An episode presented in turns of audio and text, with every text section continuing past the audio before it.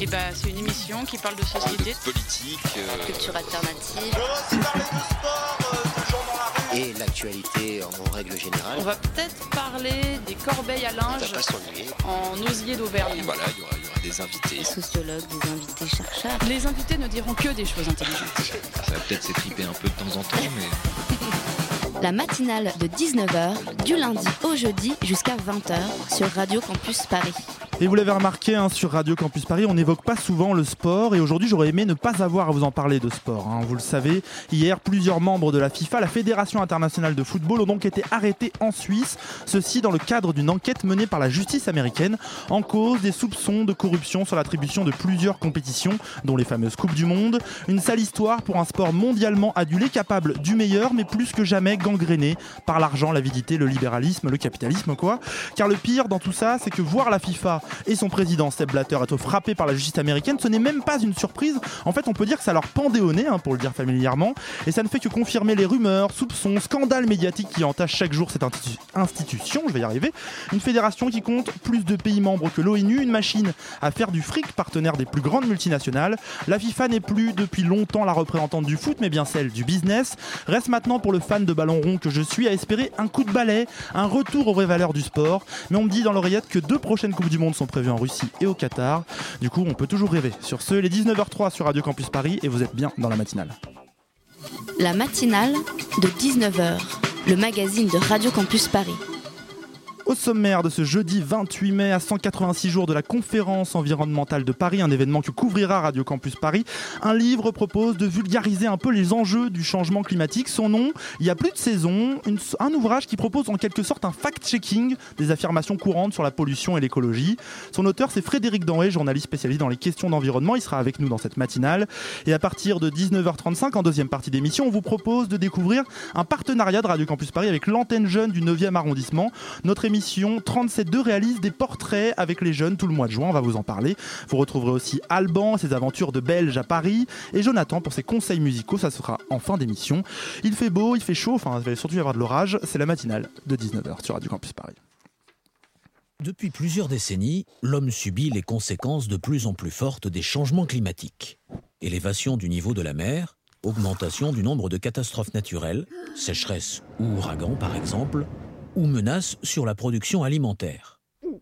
Ces catastrophes, qui touchent plus de 200 millions de personnes chaque année, peuvent entraîner des conflits. Les scientifiques en sont sûrs à 97%. Cela est dû à l'activité de l'homme qui émet des gaz à effet de serre. GES.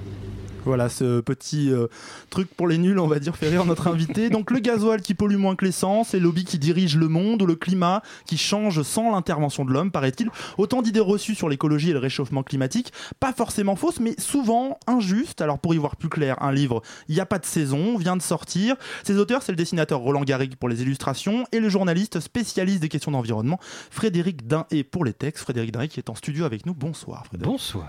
Merci d'être avec nous. Bonsoir aussi à toi Loïc. Bonsoir Martin. Ça va Ça va très bien. Eh bah parfait, journaliste, membre de Radio Campus Paris. Tu as parcouru ce, petit livre, tu as appris des trucs sur l'environnement, et du coup cela a suscité en toi des questions qui sont montées comme ça pour notre invité. Attendez, il a, il a parcouru, il l'a pas lu. Ah, il a lu en Ah, entier de je la l'ai lu première à la dernière page. Ah bon C'est une façon de parler, Dain. On parcourt, on vadrouille, on se balade. Et on se perd dans les images qui sont très belles. Euh, comment vous est venue l'idée de ce petit livre qui revient sur tous ces clichés justement?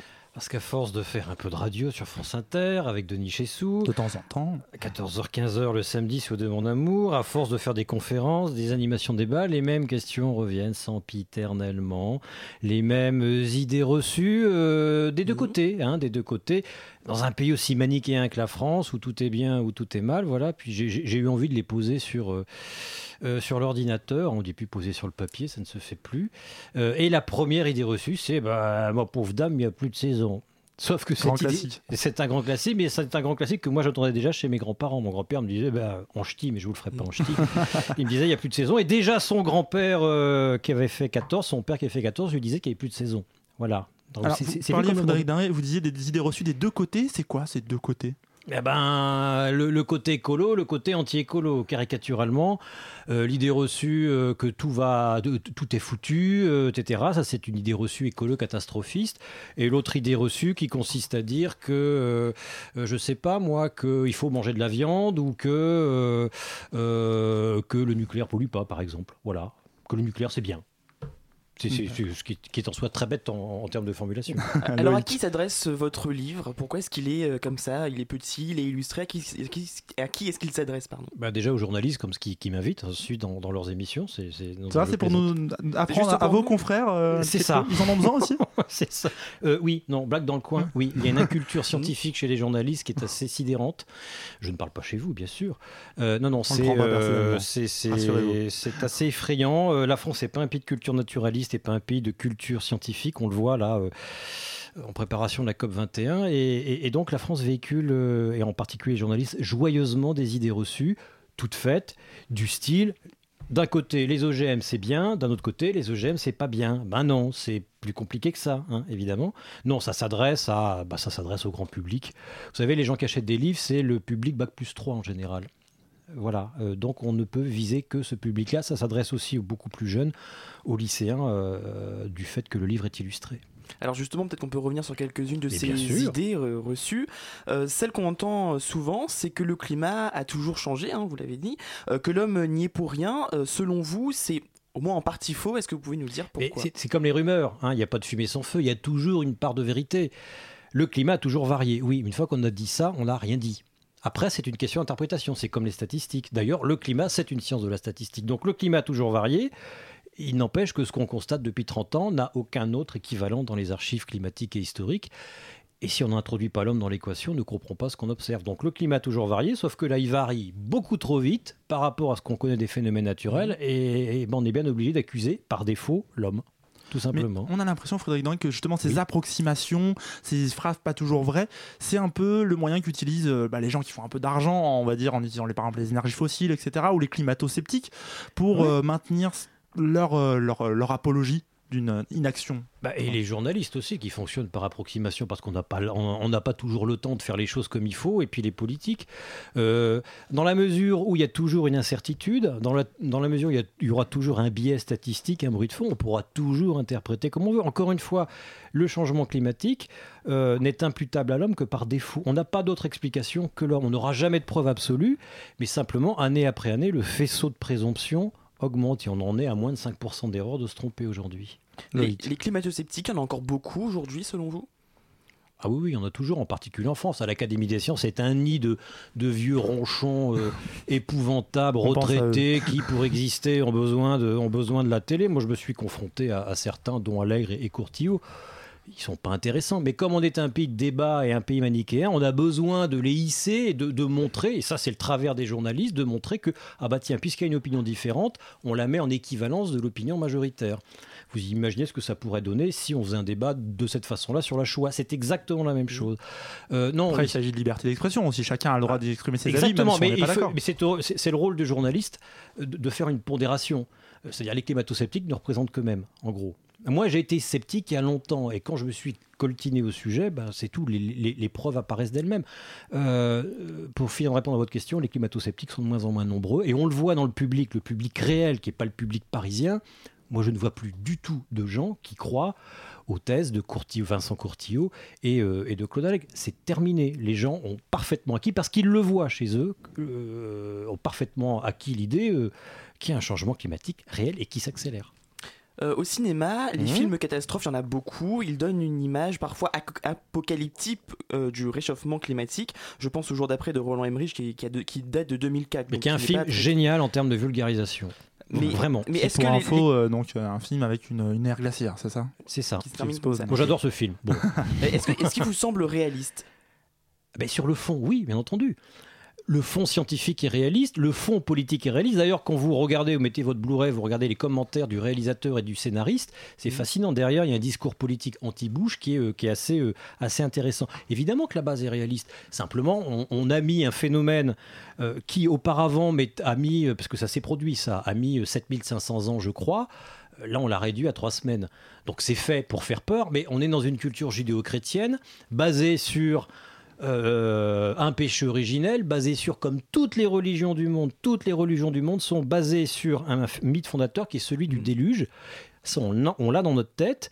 Euh, le catastrophisme est fondamentalement lié au judéo-christianisme qui nous fait comprendre, qui nous dit que euh, nous sommes des pécheurs, il va falloir être pénitents avant de mourir. Et on, nous mourrons par un déluge, nous mourrons par la nature. Donc tout ça fait partie de notre culture, ça n'a rien de très surprenant. faut pas prendre ça au pied de la lettre, évidemment. Mais c'est aussi, pardonnez-moi, c'est la culture des écolos, qui ne servent strictement à rien d'autre qu'à véhiculer euh, une image catastrophiste euh, qui a fait qu'ils ont eu le succès électoral qu'ils ont mérité. Quand vous parlez des écolos, vous parlez d'Europe Écologie Les Verts, principalement. Oui, mais qui est quand même un, un ramassis de, de, de, de nullités sans nom, de gens qui se regardent le nombril, euh, qui ne servent strictement à rien d'autre qu'à eux-mêmes. Pour continuer à parler un peu de, de cinéma et de Oui. films, euh, est-ce que vous trouvez qu'il y a des clichés qui sont véhiculés en général dans le cinéma ou dans les films euh, qu'on peut voir? Ah bah le cliché, c'est... euh, bah, il suffit de voir les films américains qui sont quand même les mieux écrits. Alors le dernier qui est un navet sans nom, et pourtant c'est Christopher Nolan qui est un génie, hein, euh, Interstellar, une espèce de bouillie euh, biblique où on a, on, on a les trois, on, on a la Sainte Trinité, hein, on a l'Eucharistie, on a le, enfin voilà, on, on a un péché, on a une pénitence, on a une rédemption.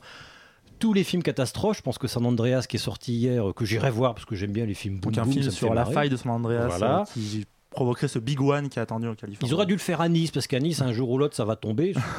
Ça aurait été marrant. Ce ça serait aurait- moins clash, je sais pas comment on l'a appelé. Euh, Promenade des Anglais. Non, ça aurait été moins bien. Sans doute. Euh, oui, pardon. Euh, donc je vous, je vous demandais juste s'il y avait des, des clichés qui étaient encore véhiculés. Ah bah, les par clichés, le c'est, euh, c'est un, on va tous mourir, deux, on ne peut rien faire, si ce n'est, ah bah, si ce n'est se, se réconcilier avec sa femme, avec ses enfants, être gentil, et, et puis de toute façon, on va mourir, accepter la mort avec le sourire. C'est juste un ramassis de, conneries, mais que véhiculent les curés et, tous les, cléricatures depuis la nuit des temps. Non, euh, sérieusement, euh, le cliché, c'est qu'on ne peut pas s'en sortir. Par contre, la vérité, c'est qu'on est, c'est ce que montrent bien tous ces, euh, tous ces films, et c'est ce que montre bien la position du super-héros dans tous les films de super-héros, c'est que face à la nature, on ne peut rien. Ça, c'est nouveau. Enfin, c'est nouveau. C'était le cas des films équivalents dans les années 70. On, a, on est en train de fermer la parenthèse de, euh, de, La toute de- puissance de la technologique de, toute-puissance. l'homme. Ça, c'est terminé. Il suffit de voir. C'est passionnant le- l'image des super-héros aux États-Unis. Là, le super-héros, il ne peut rien. Il peut pas. Enfin, en tout cas, il peut pas grand-chose. Mais on tombe toujours dans le sirop à l'américaine. Enfin voilà. Ce qu'il y a de vrai, c'est que la nature, de toute façon, ne surpassera toujours. Ce qu'il y a de complètement cliché, c'est qu'on ne peut rien faire. Si, on peut faire des choses. Bien sûr.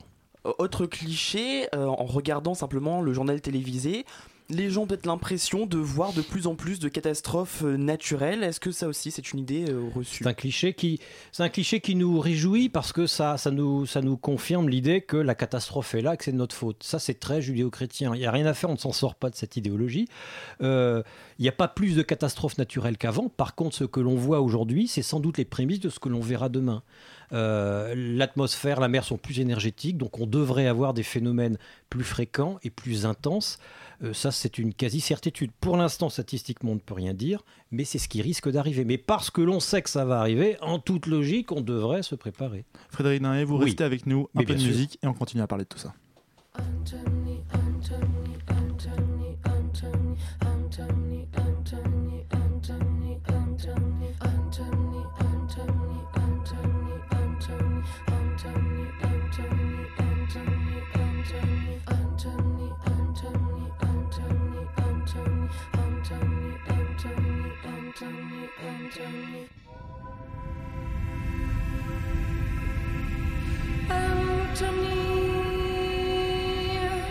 is a beautiful and strange bird. His feathers shine in a song that I heard.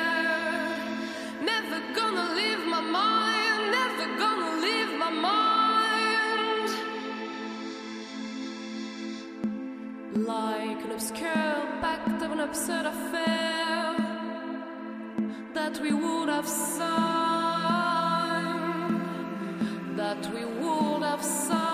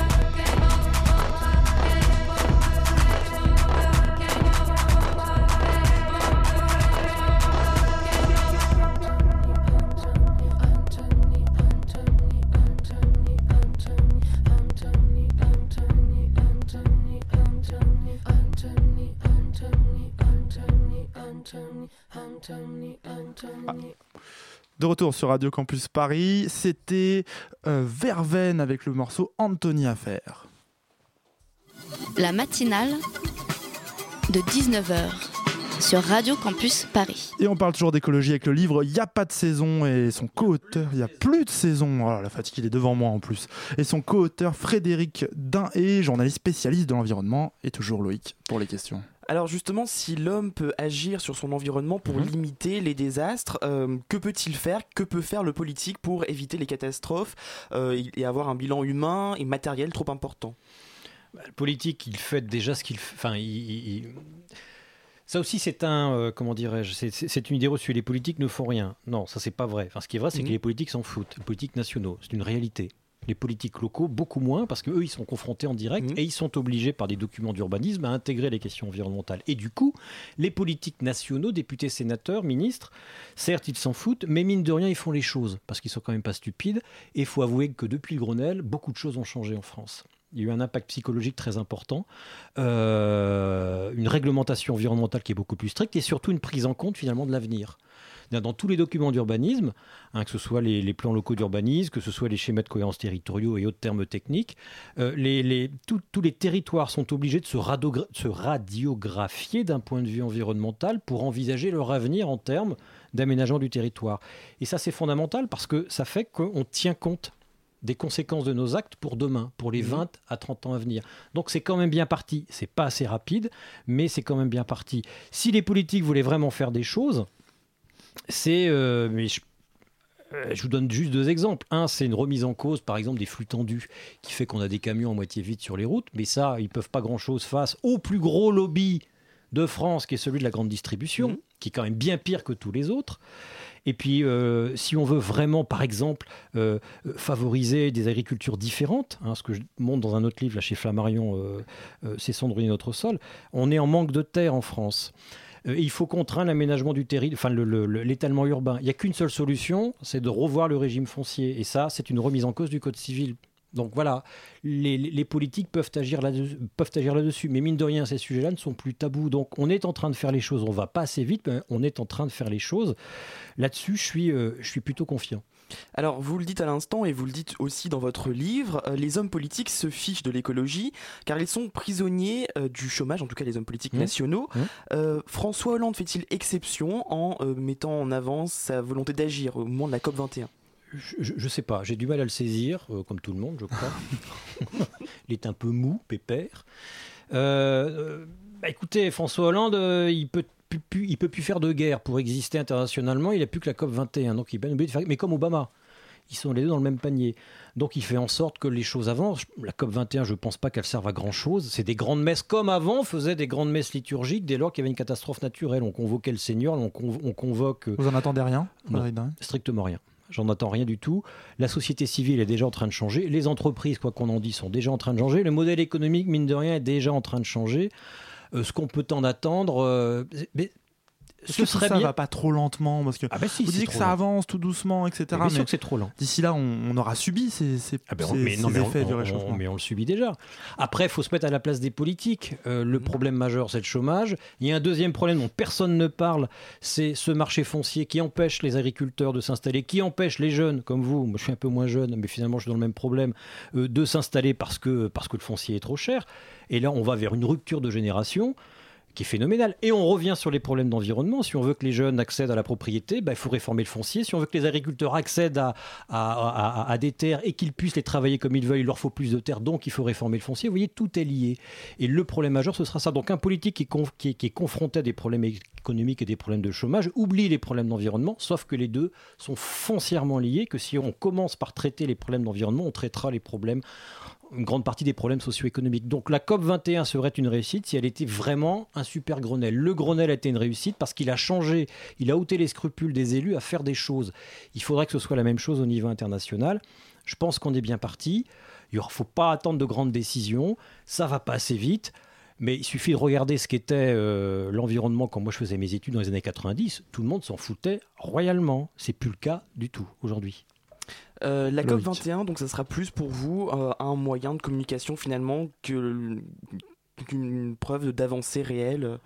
Oui, bah ça sert qu'à ça, de toute façon. Et puis tout le monde se goberge et tout le monde est content de participer au banquet, les ONG en, en priorité. Non, c'est. Enfin, j'ai assisté à une fois, euh, c'était. Enfin, pas une réunion, euh, une COP, mais une, une grande réunion à Paris, c'est. Non, ça sert pas à grand chose. Mais. Effectivement, en termes de communication, c'est important, mais il faut faire attention à comment on communique. Il ne faut pas que cette communication soit étouffante, soit insupportable. Et si les gens, pendant un moment, ont cessé de, euh, dans les sondages, on le voyait bien, les sondages d'opinion, euh, de, on, cessait de placer les questions d'environnement en tête de leurs préoccupations, c'est parce qu'on ne cessait de leur dire, et les ONG étaient les principales responsables, on va tous mourir, c'est de votre faute, c'est une catastrophe, on est responsable de Et tout. c'est justement ce caractère très moralisateur de la communication écologique. C'est une erreur? Ah bah c'est une erreur. Évidemment, c'est de la communication euh, judéo-chrétienne. C'est euh, dire les curés, enfin les, les- les responsables d'ONG, de certaines ONG ont remplacé les curés. Vous êtes des pêcheurs, il va falloir faire pénitence. Mais comment voulez-vous que les gens adhèrent à ça? Puis si vous dites aux gens que de toute façon on va mourir, que la catastrophe va arriver, pourquoi voulez-vous qu'ils fassent un effort? C'est pour ça que dans votre livre, vous avez fait en sorte d'éviter ça, ce côté-là. On retrouve très peu ce côté euh, on, on fait des erreurs, c'est un peu de votre faute à vous, consommateurs, grand public. Mais évidemment que c'est notre faute. On le sait, mais c'est pas la peine de. si- si- enfin, c'est comme pour, enfin, quand vous éduquez un enfant, c'est la même chose. Vous lui dites, C'est de ta faute, c'est de ta faute, c'est de ta faute. Ben, ben, l'enfant, il est, il est névrosé. Enfin, et, et là, on était sur une névrose collective. Et c'est pas étonnant que pendant quelques années, les gens, quand je dis les gens, c'est avec tout le respect que je dois à nos concitoyens, les gens ont adhéré aux thèses, euh, j'ai dit révisionniste euh, lapsus, aux thèses climato-sceptiques. Parce que face à l'église catastrophiste, c'était développé une église très accueillante, réformée, mais non, la science va nous sauver. Ça, c'est terminé. Les, les gens n'y croient plus. Euh, Les gens savent qu'il va falloir faire des choses. C'est c'est plus la peine de le répéter. C'est très religieux chez vous, l'écologie, Frédéric Darin. Enfin, c'est devenu une religion. C'est devenu une religion. Moi, je suis un athée total. Euh, et, et donc, dès que je sens un discours qui ressemble à une religion, je me méfie. Et le discours catastrophiste, c'est un discours religieux, donc contre lequel les gens se sont opposés. C'est pas la peine de redire qu'on va tous mourir. Un, on n'en sait rien. Et puis deux, c'est complètement démobilisateur. Alors on a parlé des politiques, on va peut-être maintenant parler des grandes entreprises. La Mhm. conférence climat devrait coûter 170 millions d'euros, dont 20% seraient financés par des entreprises.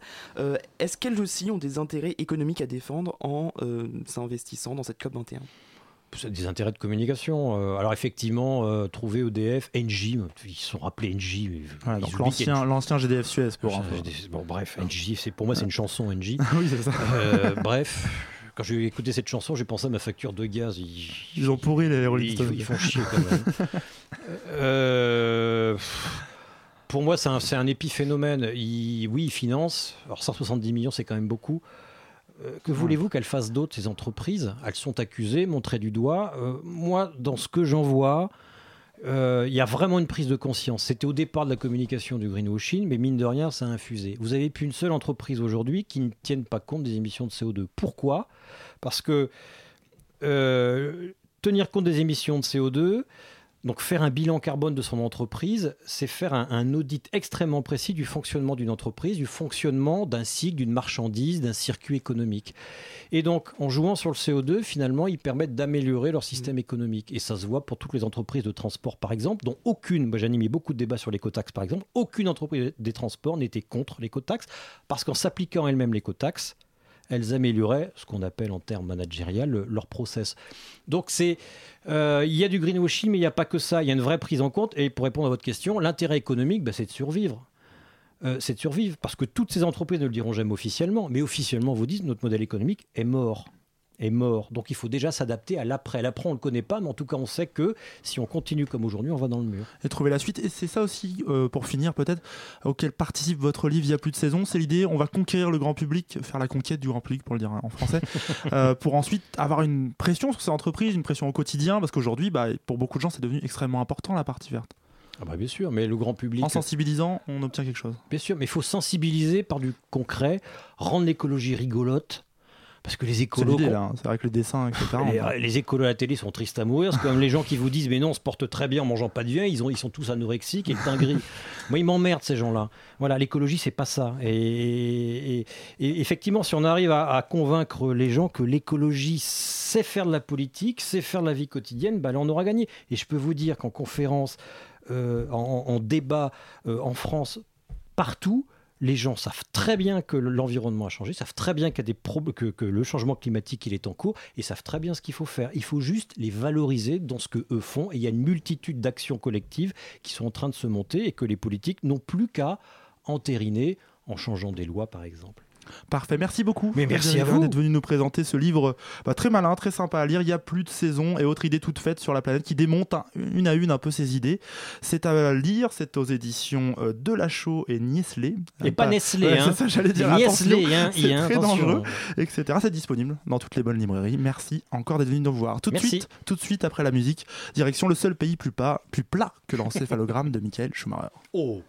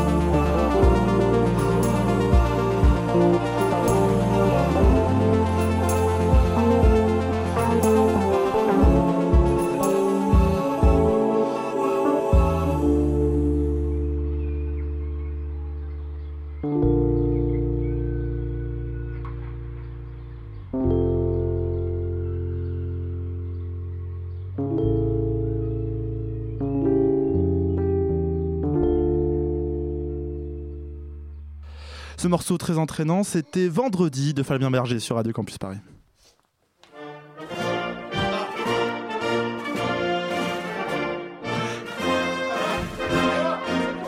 Oh Belgique, oh mère chérie, à toi nos cœurs, à toi nos bras, à toi notre sang, oh patrie. Alors ça c'est les premières paroles de ce magnifique hymne qu'est la Brabançonne hein, pour accueillir notre homme du Nord à nous. Salut Alban. Bonsoir Martin. Ça va. Alors ce que j'aime bien avec la Brabançonne, c'est que ça me réconcilie avec la Marseillaise. Donc ça c'est cool. hein. Ouais, Je me sens moins hein. ridicule d'avoir la Marseillaise comme hymne national. Ouais, parfois on confond un petit peu les deux. On a un premier ministre à l'époque. Alban. Alban, tu as fui les horribles goûts hein, des patriotes belges pour euh, ceux des patriotes français. Tu as pas d'ailleurs euh, beaucoup gagné au change.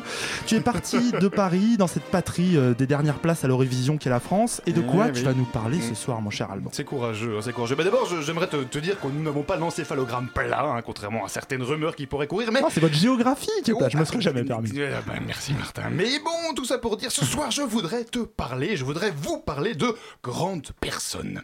Eh bien oui, Martin, parce qu'hier soir, figure-toi que j'ai été faire un petit tour du côté du Panthéon. Il y avait des gens un peu Oui, il y avait, il y avait quelques, quelques personnes, ça m'a intrigué, je me suis rapproché, et tu, vois ce gros bâtiment hein, du 18e siècle, hein, construit par les révolutionnaires, voilà, euh, pour le culte des grands hommes, tout ça, bon, je passais un peu par hasard, et, et, ben là, justement, je suis tombé sur des grandes personnes.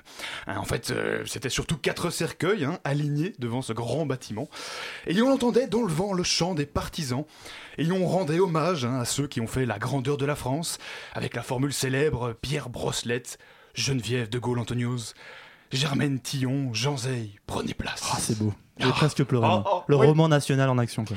Ah oui, je dois, te, bah, écoute, je dois te le dire, bah, très franchement, j'ai trouvé ça pas mal du tout, hein, cette petite euh, panthéonisation.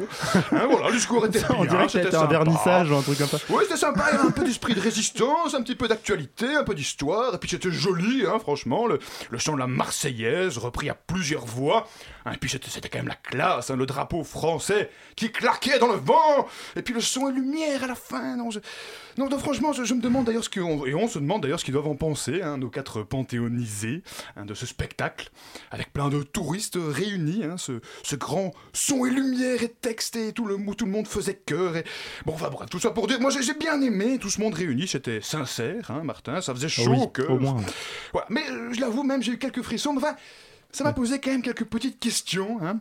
Parce que bon, cher ami, cher Martin, euh, entends-tu quand même quelques petites notes bizarres dans ce grand décorum hein, Parce que bon, euh, quand même, cette grande pontification, tu sais, ce, ce culte, hein, c'est le cas de le dire, ce, culte des grands hommes, c'est un peu bizarre, hein, c'est presque, presque religieux. hein, tu, tu te demandes quand même si on n'en fait pas un peu beaucoup pour des gens certes admirables, mais, mais justement, des gens qui n'avaient rien demandé à personne par ailleurs. Tu te demandes aussi si ce n'est pas un peu mieux de laisser un peu les morts en paix parfois, et puis, et puis de s'occuper des vivants, hein, parce que bon, Françoise, qui était assise à côté de moi, hein, je la salue au micro. On pense à elle-. Alors ben, on pense à elle, bien sûr, elle était contente d'être là pour le feu d'artifice, c'était sympa. Mais bon, ça ne va pas lui rendre son logement en attendant. Hein. Bon, alors, l'espace d'un instant, je me suis presque cru au Vatican, c'est te dire, Martin.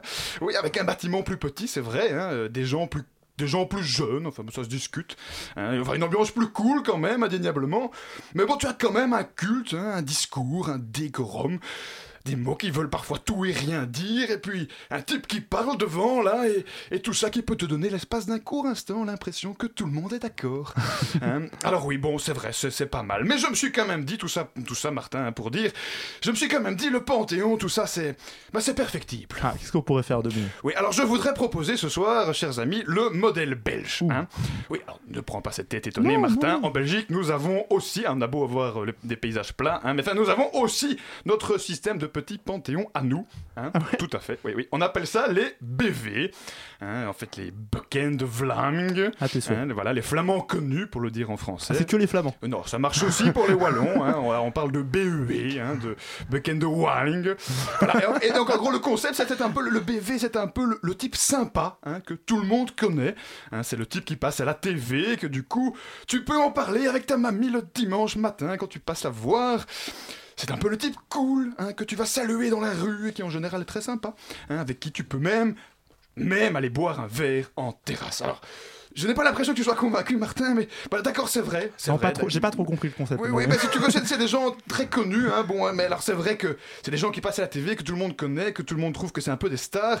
Ça, c'est juste une émission de Cyril Hanouna ou un non, de c'est un genre. concept en Belgique, mais, mais je reconnais, je reconnais que bah, déjà que, que des Français ne le comprennent pas, je peux le comprendre, hein, et c'est vrai, il y a un peu moins de décorum, bon, c'est un petit peu moins classe, mais au moins, au moins, Martin, eh bien, les gens sont vivants, hein, ils ne sont pas tous morts. hein. Enfin, bon, note, il paraît que certains hier soir n'étaient même pas dans leur euh, cercueil. Hein, mais la dernière fois qu'on nous a fait ce coup-là, il y en a un qui est ressuscité après, mais enfin bref, on ne sait jamais. Bon, alors de mots, c'est vrai, tout ça pour dire, c'est un peu moins classe, c'est vrai, mais bon, c'est sympa. hein. Et ça permet quand même aussi d'honorer les grandes personnes. Et ça fait quand même, entre nous soit dit, un peu moins cher la reconnaissance de la patrie. Mais bon, surtout, hein, et pour tout ça pour dire, hein, et entre nous, Martin, les, les gens qu'on aime finalement, hein, bon, ils sont quand même toujours en pensée avec nous. Alors, s'il ne devait rester qu'une seule question de cette chronique, Martin, Une ce seule, qui hein. compte, et une seule c'est promis, ce qui compte c'est quand même ce qu'on fait aujourd'hui, non? C'est-à-dire euh, présenter de la radio? Exactement. Alors, et entre autres, non mais, alors la question c'est qu'est-ce qu'on attend? Ah, Exactement. Et je vous laisse sur cette grande phrase méditative. c'était beau. Merci, merci beaucoup, Avec grand plaisir. mon cher Alban, pour cette magnifique chronique sur Radio Campus Paris. La matinale de 19h, le magazine de Radio Campus Paris. Du lundi au jeudi jusqu'à 20h. Oui. Allez, on a parlé Panthéon, on va passer à la deuxième partie de la matinale. On vous propose de découvrir une initiative que nous avons mis en place à Radio Campus Paris. C'est un partenariat avec l'antenne jeune du 9e. En gros, pour clore l'année 37.2, notre émission de portrait sonore diffusée le mardi à 18h, allez-y, écoutez-la, c'est associé à Vue du Banc. Alors, Vue du Banc, qu'est-ce que c'est? C'est pas, un, c'est pas un site sur le football, c'est la plateforme multimédia de l'antenne jeune. Du coup, chaque mardi du mois de juin, vous découvrirez le portrait d'un de ces visiteurs de l'antenne. Alors, ça peut être euh, des gens qui sont passés, qui ont bu un café, imprimé un CV, enfin tout ce qu'on peut faire dans une antenne jeune. Par exemple, il y a Chantal hein, dans un champ de- qui, a- qui va vous raconter l'atterrissage dans un champ de tulipes afghanes en 1960. Je trouvais ça sympa. Ou encore Max, un mototaxi à la recherche de la Tour Eiffel. Enfin voilà, une série de portraits réalisés par les équipes de 37.2 et de Vue du banc, des jeunes de l'antenne jeune. Et pour nous en parler, je reçois Fanny, responsable de l'émission 37.2. Salut. Salut Fanny. Et Megan, animatrice de l'antenne jeune du 9e. Bonjour. Bonjour, ainsi que plusieurs jeunes. Alors, dans, l'ordre Miguel, Léa, Pierre-Loup. Herminie, euh, plein de gens partout. Euh, bonjour à tous. Voilà, voilà j'aime bien les bonjours comme ça, c'est hyper sympa. Bonjour collectif. Alors, on va parler un peu de, de cette idée de, de faire ces portraits. Euh, Peut-être qu'on va commencer euh, rapidement euh, par euh, Mégane. Alors, voilà, à l'antenne jeune, il y a plein d'activités. donc, on peut avoir accès à Internet, avoir de l'orientation, faire des cours de langue, etc. Pourquoi avoir eu cette envie de, de faire de la radio, d'essayer quelque chose comme ça en radio? Alors en fait, la, volonté à la base, euh, c'était une demande des jeunes euh, de vouloir s'exprimer. Euh, Il y avait des débats qui naissaient extrêmement souvent au sein de la structure. Et donc avec Elsa, donc ma collègue, on s'est dit mais pourquoi pas voilà monter un espace, créer un espace où ils peuvent s'exprimer librement, alors que ce soit voilà à l'écrit, par la vidéo, par la photo. Voilà, le but étant vraiment de s'exprimer, de parler librement. Et pour ensuite, euh, pourquoi pas euh, intégrer des associations euh, comme la vôtre, Radio Campus Paris, ou, euh, voilà, ou en vidéo. C'était euh, être la première instance euh, avec les médias, en fait. Alors du coup, Fanny, 37.2 a pris un peu euh, ce projet à bras le corps, on va dire ça comme ça. On va dire ça comme On ça. peut raconter un peu qui- comment ça s'est déroulé un peu? Oui, bah alors tout bêtement, euh, bah, il y, a, il y a deux points. Il y a que. euh, déjà, c'est l'antenne jeune à la base qui a euh, bah, un peu branché la radio sur ce sujet-là, quoi. C'est-à-dire qu'on s'est croisés nos deux réunions. Ils nous expliquaient leurs projets, leurs trucs, euh, la plateforme multimédia. Alors, il y a un peu évidemment, quand tu fais partie d'une asso radio euh, pour jeunes euh, qui fait déjà de l'initiation radio un peu à droite à gauche, forcément ça te parle un chouïa, quoi. Tout petit peu. un tout petit peu, juste, juste c'est une de nos activités principales et on aime bien cette mentalité-là. Euh, ensuite, il y a le fait que 37.2, on aime bien faire euh, une fois par an un petit partenariat avec une structure. L'année dernière, on avait déjà fait ça euh, avec l'Opéra Comique. On avait pris rendez-vous, on s'était fait des potes sur place et on avait fait toute une série de portraits sur les gens qui bossaient derrière la scène. On avait trouvé ça super chouette et on avait envie de refaire un peu un truc dans ce goût-là, une série de portraits. Euh, avec une, des, des gens qui ont des trucs en commun, faire un, un truc un peu cohérent et monter un partenariat avec une autre structure, une autre institution, euh, une autre assos. Et concrètement, donc vous Et c'est tombé on part un peu ensemble, on- ça se passe comment? Bah, C'est genre, euh, un 37.2, un Bah, vue du voilà, banc? on s'est dit en gros, les jeunes de Vue du Banc, ils veulent apprendre à se dépatouiller un petit chouïa en radio et pour pouvoir prendre de l'autonomie et pondre des trucs vraiment chouettes sur la structure à eux. Euh, T'apprends jamais mieux qu'en faisant, basiquement. Donc on s'est dit, vas-y, puisque c'est comme ça, on va se faire une série tous ensemble. À savoir, on met un 37.2, un, en- je mets des énormes guillemets, vous me voyez pas, mais là je fais les guillemets avec mes doigts. Tu fais Un- hyper un- bien les un- guillemets un radiophoniques. avec un jeune, sachant qu'on a tous quoi max 3-4 ans d'écart en fait. Et, euh, Et tu es voilà, encore jeune, avec, oui, je suis encore problème. euh, très jeune, mais du coup, proportionnellement euh, à ces jeunes gens-là, je me sens extrêmement mature, un peu vieillie. Et euh, du coup, voilà, on s'est fait un 37.2 qui est embarqué avec lui. Et quand je dis embarqué, c'est euh, il les a formés, mais on a aussi vachement profité de, euh, de leurs idées, quoi. Alors du coup, euh, je sais pas, Miguel ou Pierre-Loup, ou Léa ou Herminie, comment ça s'est... Vous l'avez vécu ça? Ça s'est passé comment? Choisissez, allez, allez c'est moi qui choisis, Pierre-Loup. Ouais, C'était euh, c'était dès le départ en fait. euh, C'était. C'est pas grave, on y va. comment tu l'as vécu? Ils sont pas encore appris à parler dans le micro, stress, alors il y a une, chose- ça va, une chose à la fois. quoi. Ouais, non, mais dès le départ, ça nous a intéressé parce que de toute manière, quand on a commencé à, à participer au projet Vue du Mans, puisque c'est le nom du, euh, de la plateforme multi- multimédia, on était parti sur des aspects assez techniques. C'est-à-dire que les premiers trucs auxquels on a participé, participé, c'est les initiations radio Mhm. que tu as dispensées euh, très Ouais, gentiment. Martin. J'espère que c'était cool. Ça Ouais. s'est bien passé. Bah, on, est, on est toujours là, donc Ouais, euh, je, suis assez content de vous voir. on a bien démarré par ça. Et euh, du coup, le partenariat avec la radio, c'est quelque chose qui nous avait été presque promis dès le départ. Donc, on était euh, très investis et tout à fait, tout à fait heureux de pouvoir le faire et de pouvoir produire après quelque chose qui puisse passer à l'antenne. D'accord. Par exemple, euh, je sais pas, Miguel, ça s'est passé comment euh, Je sais pas si toi, tu as participé à des 37.2, etc. Euh, concrètement, c'était quoi pour nos Euh, auditeurs Moi, au niveau du 37.2, j'ai pas participé, mais c'est vrai que déjà à la base, quand on avait fait Vue du banc et qu'on était passé, euh, euh, à enfin qu'on avait eu l'idée en fait de, bah, de la plateforme, moi j'avais déjà dans l'idée d'interviewer une des personnes qui va passer dans 37.2 qui s'appelle Adama en fait. Justement, on peut en parler, c'est des personnes hyper variées euh, qui sont dans ces portraits. Euh, on a donc Chantal qui a atterri dans, en Afghanistan dans les années 60, donc je pense qu'elle a pas 20 ans, euh, même si on pense à elle, et etc. Adama aussi, je sais pas, c'est, je sais pas ce qu'il fait lui, mais Ouais. Adama, c'est un, c'est un, un, un jeune Ivoirien en fait qui est, qui est, qui est immigré, qui est venu en France euh, bah, sans papier en fait, qui a, qui a dû traverser bah, toute, toute l'Afrique et toute l'Europe pour arriver ici.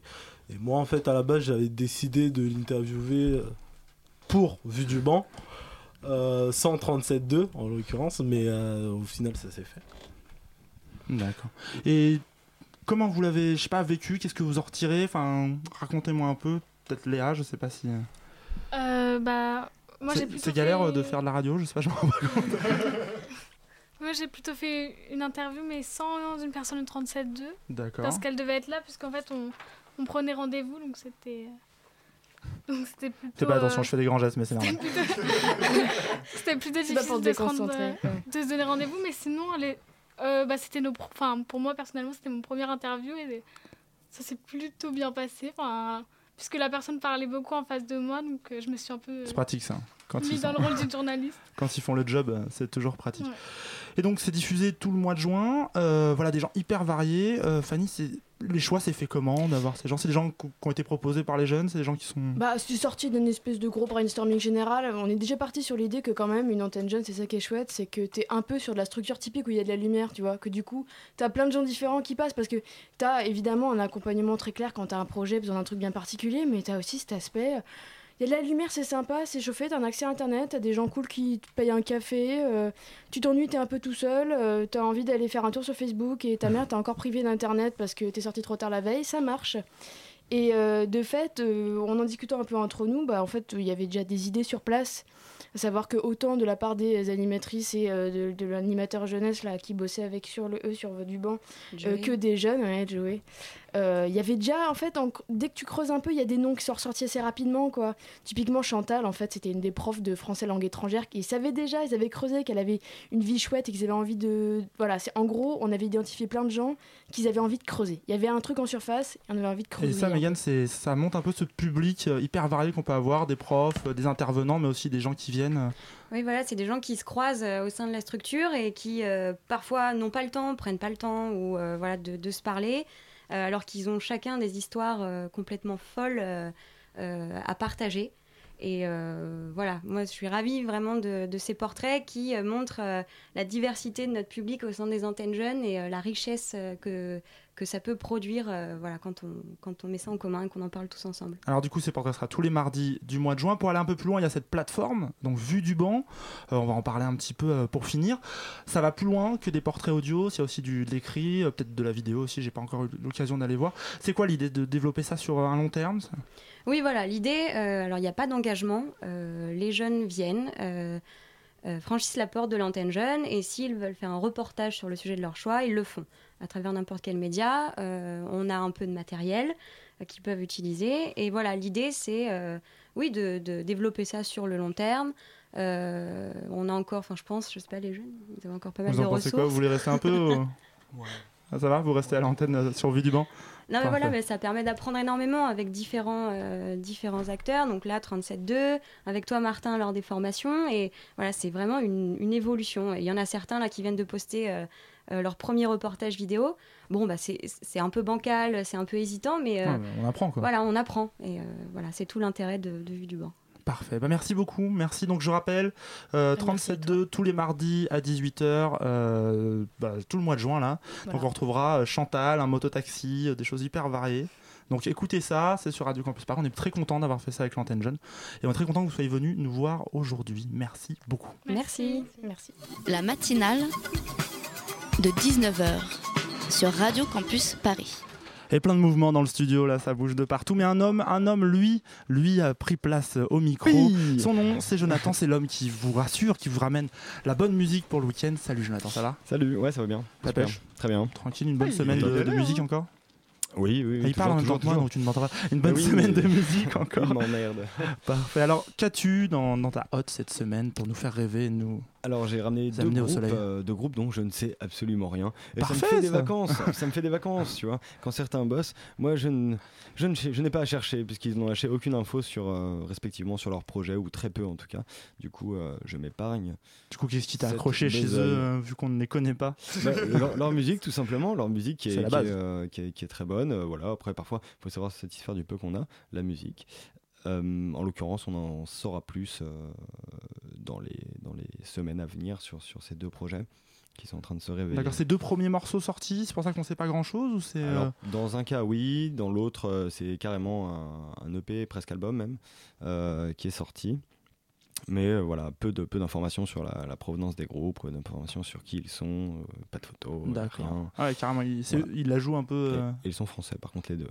C'est mystérieux quand même. Hein Ah, C'est- incroyable, monter la sauce, là. Du coup, on va peut-être commencer par le premier pour euh, Oui. des, des deux groupes. Ils ont des noms Oui, oui, ils ont quand même un nom. Mais euh, Des groupes sans nom. C'était pas évident, hein, il aurait pu ne pas avoir de nom. Oui, ça arrive. Vrai Mais- teasing.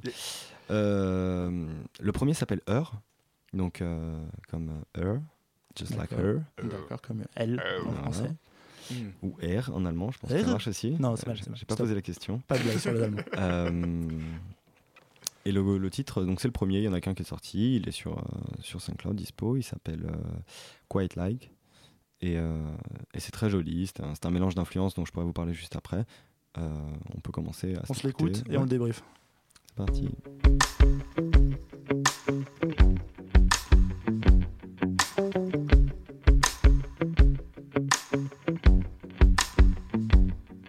I quite like your hair.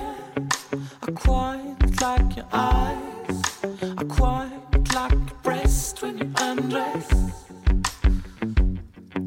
I quite like your legs, like your thighs, like your eyes, like your hands when you caress. I quite like your cheeks, love your lips, love your mouth when you're talking,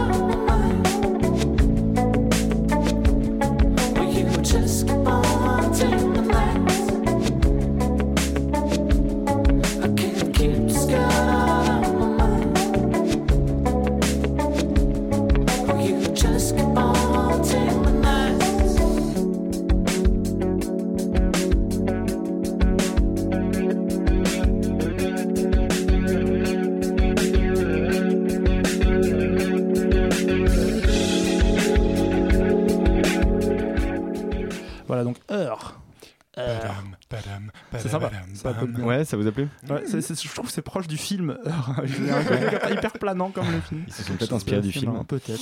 J'en doute, j'en doute. Doute. ont la moustache comme C'était pour te piéger. Je suis pas sûr. Euh, donc voilà, ce groupe euh, derrière lequel se cache un autre, un autre groupe en réalité qui a déjà un peu plus C'est de un succès. groupe dans un groupe. Et oui, c'est C'est- c'est comme les lapins, voilà. C'est. C'est un groupe russe. Euh, voilà, il se cache derrière ce groupe un autre groupe, donc euh, ils, ils tarderont pas trop à, à le révéler. Un groupe qui a eu pas mal de succès cette année. Ah d'accord, donc c'est pas des français. néophytes, c'est c'est un autre nom pour un groupe qui a déjà un peu de, de bouteille quoi. Absolument. D'accord. Ça, je savais pas que ça se faisait ça.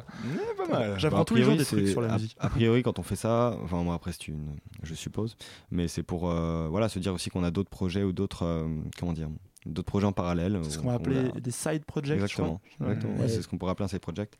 Et, euh, et voilà, c'est pas être associé directement à ce nom et qu'on leur colle pas peut-être une étiquette directement. Ah, ils ont fait ça, ils ont complètement changé. Peut-être que c'est un autre projet, peut-être qu'il y a même d'autres gens qui sont rajoutés. s'offrir un peu de Je- fraîcheur. Je, je maîtrise assez mal. Oui, oui, oui. Ok. exactement. Vous croyez que vous êtes sur Radio Campus, mais vous n'êtes pas sur Radio Campus. En réalité, c'est un site En comme vrai, ça. en vrai, c'est RTL.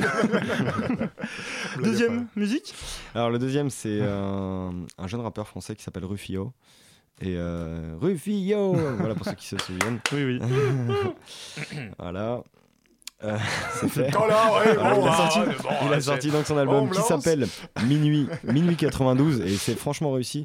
Là, il y, a des- il y a des petits groupes de, euh, des de rap français qui, euh, qui, qui foutent un bon coup de frais euh, Ouais, sur, trouve euh, sur hein, ce qui se passe en ce moment. euh, On les entend beaucoup dans le BRTZ et à chaque fois c'est hyper agréable. Voilà, exactement. Bah, le, le deuxième dont j'allais parler, c'est justement Thibaut de BRTZ qui me l'a conseillé, c'était Samir Ahmad. Et euh, c'est pareil, c'est c'est vraiment bien écrit, c'est bien composé, la prod est bien, ça fait super plaisir. Ça, ça change des, voilà, des, de ce qu'on peut écouter habituellement ou même grand public euh, qui va être plutôt euh, avec des instrus euh, Dirty South ou Trap, donc voilà, qui sont souvent les mêmes quoi, en fait. Ouais. Si vous écoutez Caris, vous allez reconnaître. Si vous Ouais, mais on, va, pas parler de ce monsieur. Sur mais il faut, ce il faut son. écouter on va tout. hein, faut écouter tout. On s'écoute ça? On s'écoute ça, c'est parti. Ça s'appelle comme l'album Minuit 92. Parfait.